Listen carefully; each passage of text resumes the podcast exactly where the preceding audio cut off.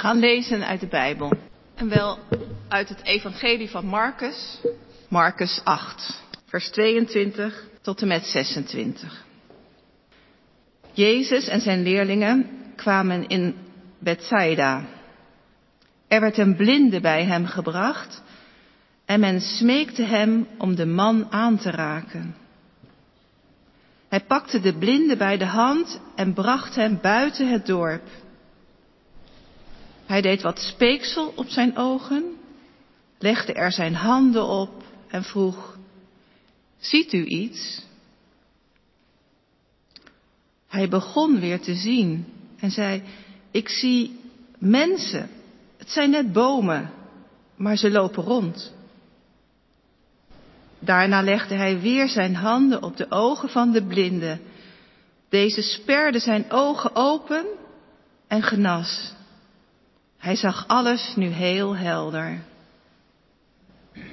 Hij stuurde hem naar huis met de waarschuwing: ga het dorp niet in. Gelukkig bent u als u het woord van God hoort en er naar leeft. Halleluja. Gemeente van onze Heer Jezus Christus, broeders en zusters, waaronder doopouders, familie en vrienden. Open je oogjes, bewonder, aanschouw, geniet, voel je vrij, maak plezier en vertrouw. Dat is de tekst die jullie, Maarten en Sanne, op het geboortekaartje van Janiek schreven. Open je oogjes. En daar gaat het verhaal van vandaag ook over. Over een blinde wiens ogen geopend worden. Het is een mooie wens dat je kind met open ogen, open oren door de wereld mag gaan. En tegelijkertijd kun je je ook afvragen of dat nu wel zo verstandig is. Moet je je ogen en je oren soms ook niet sluiten? Het is een neiging die je bij jezelf wel eens voelt opkomen als je aan kinderen, je eigen kinderen of andere kinderen, kleinkinderen, neefjes of nichtjes denkt. Wat is er veel leed? Wat komt er veel op ons af? Soms persoonlijk, maar zeker ook in wereldperspectief. En toch, dat wij hier vandaag zijn, dat is een teken van hoop. En dat jullie kinderen geboren zijn, dat is ook een teken van hoop, van perspectief. De hoogleraar pedagogiek Wim ter Horst, kom straks nog even bij hem terug, die zegt het eerste en het belangrijkste wat je kinderen moet meegeven is dat, de hoop, perspectief, toekomstperspectief.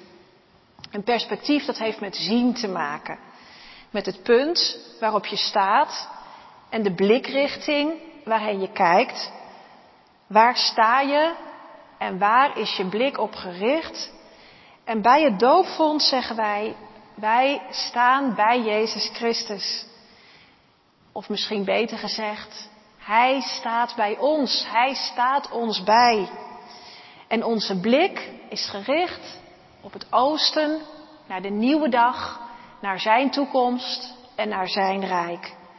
Het rijk waarin Afghanen en Syriërs zullen dansen, waar de blinde ziet en de vernederde verhoogd wordt, waar de bij gered is en de bossen niet meer branden, maar jubelen. Over zien en blind zijn gaat het vandaag. Er wordt een blinde bij Jezus gebracht. En als je het evangelie van Marcus leest, is het eigenlijk het kortste, het beknopste evangelie van de vier. Dan zie je dat er eerst dan een verlamde bij hem gebracht is, later een dove. Handicaps die een mens kunnen beperken, zeker toen om echt mens te zijn. Ze maken het moeilijker om goed te communiceren, om te werken, te groeien en te bloeien zoals je bedoeld bent. Blind, dat betekent het licht niet kunnen zien. En daarom ook de werkelijkheid niet kunnen zien. En Jezus komt ze tegen, die blinden, die verlamden. En mensen brengen ze naar hem toe, want ze verwachten ook iets van hem. Ze verwachten dat het hun naaste goed zal, zal doen om met Jezus in aanraking te komen. En dan gebeurt er ook iets. Dan zien ze ook iets gebeuren. Iets van dat rijk van God. Waar de lammen danst en de blinde ziet en waar de tranen worden afgedroogd.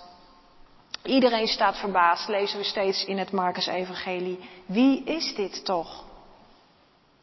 Nu gaat het hier in de eerste plaats om, ja, echte blinden en echte doven. Jezus is met hen begaan en hij doorbreekt hun isolement door hen aan te raken. En dat zegt iets over de God aan wie jullie vanmorgen je kind hebben toevertrouwd. Over zijn grondeloze barmhartigheid en zijn betrokkenheid bij ieder mens die ziek is en alleen gelaten. Ook over zijn scheppingskracht, die nog steeds op allerlei manieren bezig is. Helend, krachtgevend, opbeurend. Waar zie je dat? Want wat valt het soms ons ook moeilijk om het te zien? Misschien zie je dat wel het beste in het heel kleine en weinig spectaculaire. Die scheppingskracht van de Heer.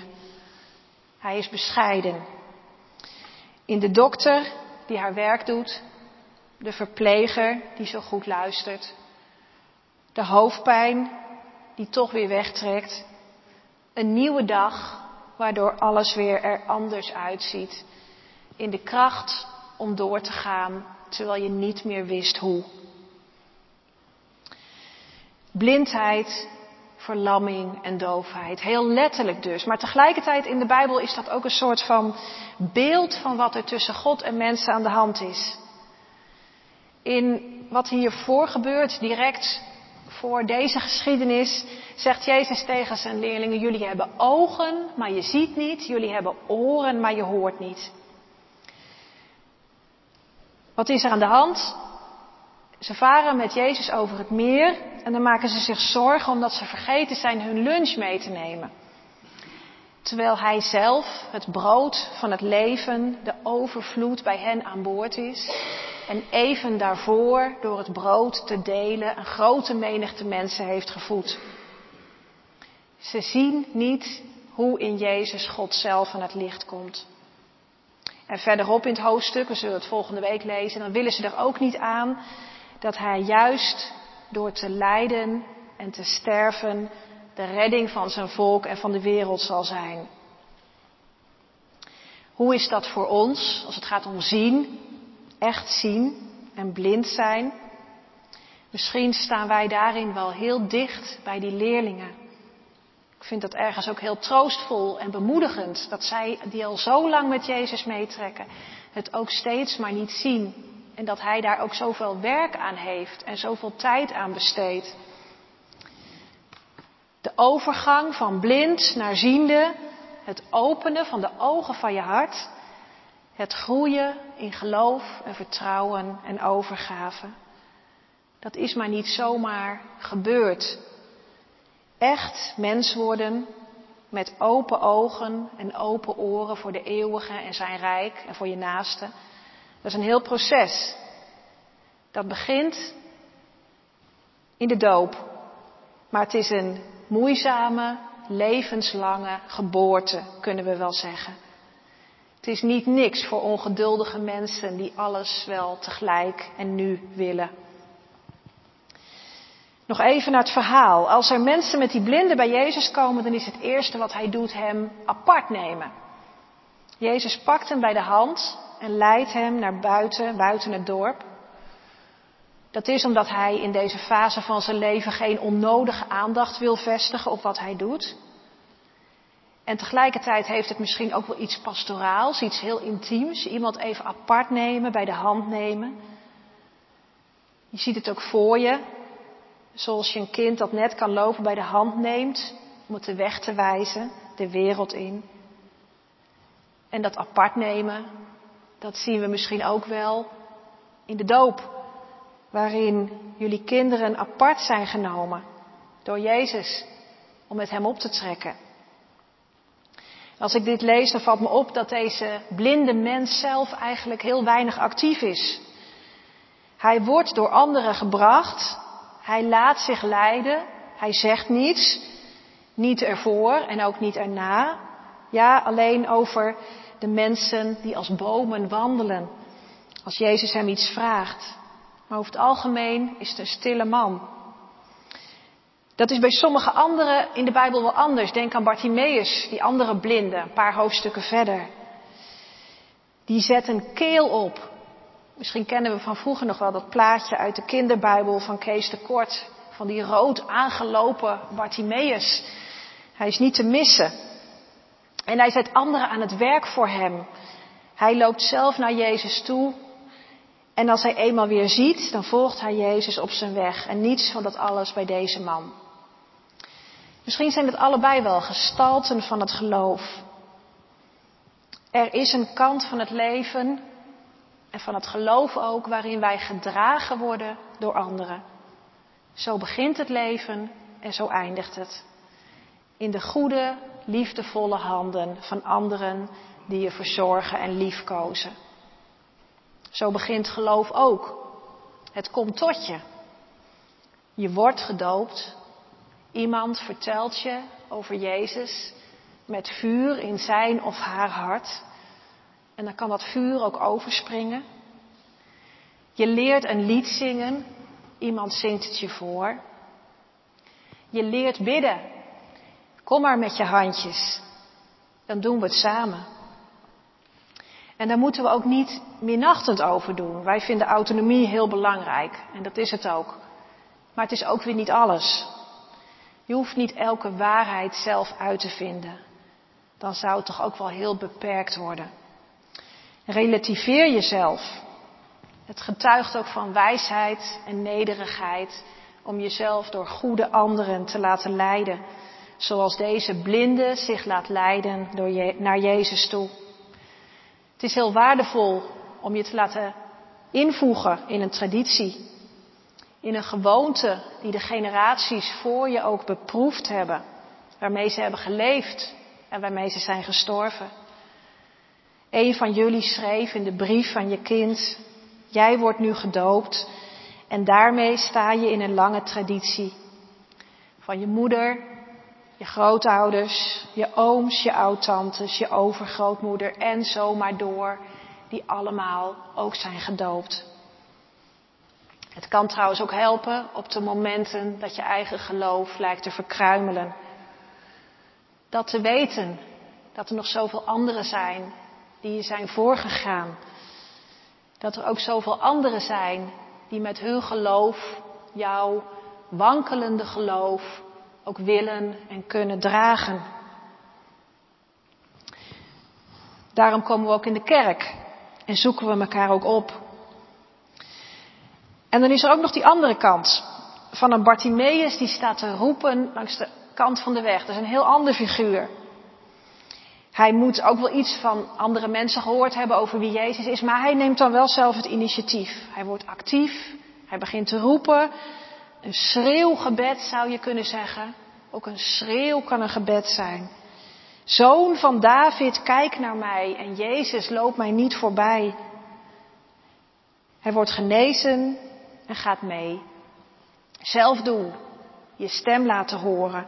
Ja, ook ik, ik hoor hierbij. Die kant is er ook in het leven en in het geloof.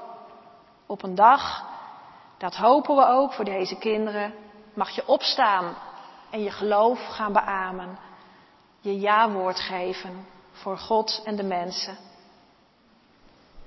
Nog even terug naar dat zien en niet zien. Dat zijn blijkbaar twee dingen. Je kunt zien en toch niet echt zien en blind zijn. Je kunt zien en toch de ware aard van iemand of iets mislopen. In de brieven die jullie schreven om hen te vertellen, om de kinderen te vertellen waarom je hen laat dopen, klinkt daar denk ik ook iets van door, van verlangen dat je kind verder zal kijken dan zijn of haar neus lang is. Dat het niet kortzichtig zal zijn, maar dat het zich naar buiten zal laten trekken. De wereld in, naar de mensen toe, naar God toe ook. Dat ze een gevoeligheid zullen ontwikkelen voor de werkelijkheid van Jezus Christus. En dat ze zichzelf bij Hem kwijt kunnen. En richting en hoop zullen vinden in de verhalen uit de Bijbel. Echt gaan zien. Daar begint er misschien wel mee dat jullie en andere opvoeders hen ook echt zien. Diezelfde pedagoog Wim ter Horst schrijft ergens, een kind merkt het als het, en dat gaat deze week weer gebeuren, als het voor het eerst zijn of haar leerkracht onder ogen komt. Of ze tot object wordt gemaakt. Of je wordt geobserveerd, of je wordt teruggebracht tot een hoop verschijnselen en scores. Afstandelijk. Maar de ogen van een volwassene, een oppas, een juf of meester kunnen ook zeggen: Fijn dat jij er bent en we gaan er samen iets moois van maken. Zoiets voel je als kind. En het doet heel veel voor de toekomst die je samen tegemoet gaat. Echt zien, dat is liefdevol zien. Er wordt wel eens gezegd dat liefde blind maakt. Maar liefde is denk ik helemaal niet blind. Liefde is helderziend, want ze kijkt dwars door alles heen wat wij aan de buitenkant zien, wat voor ogen is. De liefde is ook verziend. Want je kunt in een ander zien wat eenmaal in Gods rijk helemaal aan het licht zal komen. Pas met liefhebbende ogen zie je dat. Iemand zoals die werkelijk is. Helder zien. Afgelopen week fietste ik met Josephine achterop, nogal hard over de parkweg. We waren een beetje laat ergens voor. En opeens hoorde ik haar roepen: Hé hey mam, je reed bijna over die vogel heen. Het is ook een schepsel, hè? Dus ik werd even flink op mijn vingers getikt. En ze zag dus, ik zag een lastige vogel die net voor mij overstak. Maar zij zag een schepsel. Ze zag iets. Een ander kind, hoorde ik laatst, bleef maar vragen aan zijn vader elke keer als ze langs die platgereden duif reden. Heeft Jezus hem nu nog niet opgewekt? Ik wou dat hij maar terugkwam. Dit kind had toekomstperspectief.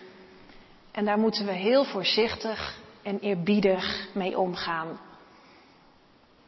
Ten slotte, om echt te gaan zien moeten wij bij Jezus zijn, zegt de Bijbel ons. Jullie hebben je kinderen gebracht om bij Hem te horen, om in Hem ondergedompeld te worden. Hij neemt ons bij de hand en legt ons Zijn handen op, zoals bij die blinden, precies de zere plekken op onze ogen, op ons hart, op onze oren.